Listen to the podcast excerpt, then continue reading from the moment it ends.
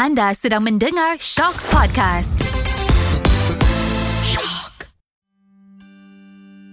Bila kita melihat sebuah cermin di hadapan kita, kita akan melihat bayangan refleksi yang cukup mempesona.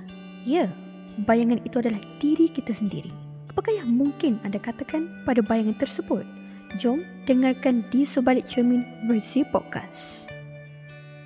Minggu ini, di sebalik cermin membawakan Reef.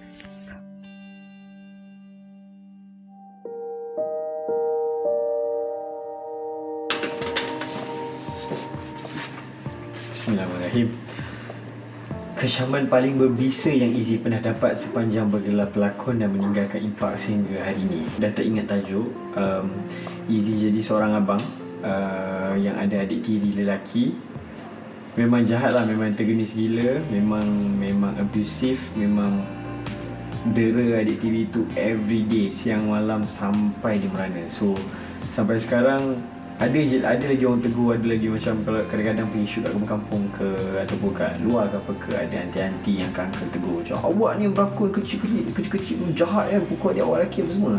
Marah kita daripada depan tapi tak, tak boleh buat apa lah tiga ada apa perbezaan Easy yang sekarang dengan Easy yang mula-mula menjejakkan langkah dalam industri hiburan 9 tahun lalu? Correction maybe 15 atau 16 tahun dulu. So um, apa beza eh?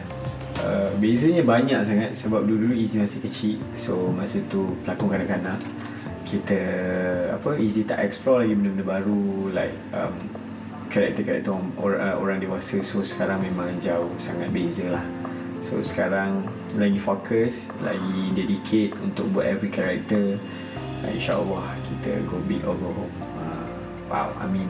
Hampir satu dekad bergelar seorang pelakon. Pernah tak Izzy persoalkan diri sendiri sekiranya dunia lakonan adalah sesuatu yang Izzy ingin lakukan sepanjang hidup? Izzy memang minat berlakon daripada kecil dan memang suka, memang datang daripada hati.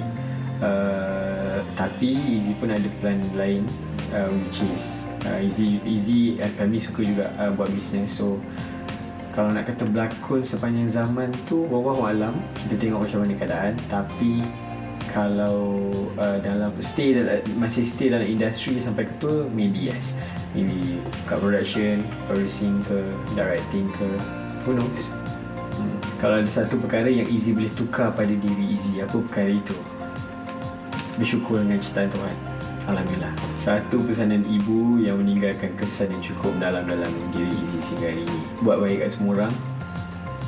Jaga mak bapak. Jangan buat kianat dekat orang. Hmm.